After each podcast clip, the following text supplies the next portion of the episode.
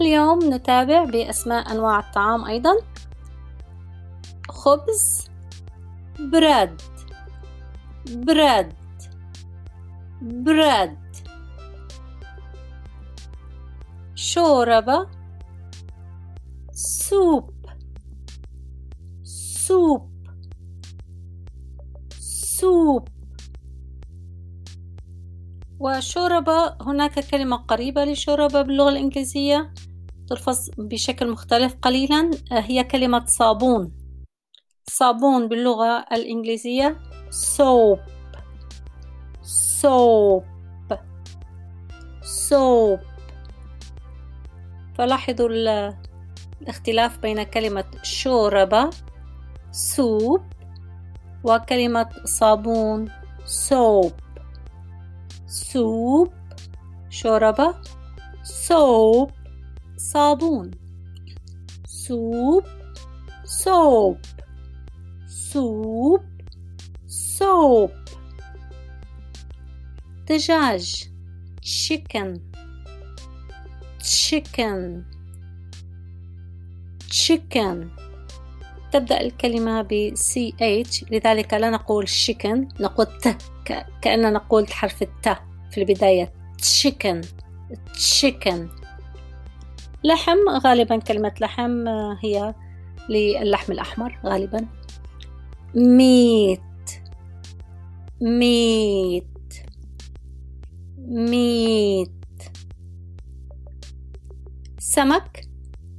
fish fish fish نعيد. خبز.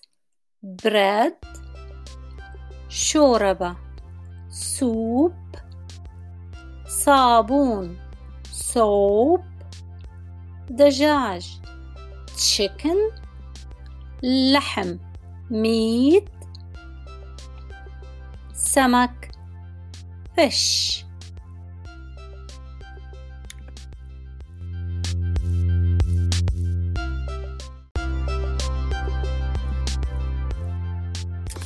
والآن أريد أن نلاحظ الفرق بين كلمة piece of bread كلمة piece of bread وهي تعني قطعة خبز.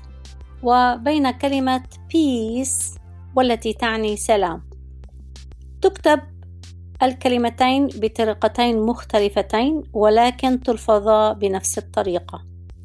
فحين تريد أن تقول أريد قطعة خبز نقول I want a piece of bread I want a piece of bread قلنا شوربة سوب تعالوا نقول أريد شوربة ساخنة I want a hot soup hot soup I would like hot soup. Would you please give me hot soup? تنظرون طرق مختلفة لطلب الشوربة الساخنة. دجاج chicken دجاج مشوي grilled chicken grilled chicken grilled chicken grilled chicken أريد دجاج مشوي عندنا عدة طرق في الطلب تعلمناها في الدروس السابقة ممكن أن نقول Would you please give me grilled chicken Would you please give me grilled chicken أو I want grilled chicken please I want grilled chicken please أو ممكن عادة الجرسون يسأل كيف تريد الدجاج فتقول I would like it grilled I would like it grilled أو grilled فكلمة grilled يعني مشوي لحم مشوي grilled meat. Grilled meat. Grilled meat. وعادة حين تطلب اللحم الأحمر المشوي وعادة نحن نطلب لحم البقر فممكن أن نقول beef. Beef. لحم البقر. Beef. Beef. يشار للحم البقر بكلمة beef. وحين تطلب اللحم المشوي عادة نقول I would love to have steak. لحم المشوي steak. steak. steak. وهناك نوع من الستيك المعروف بأنه لذيذ جدا والأغلى في المطاعم.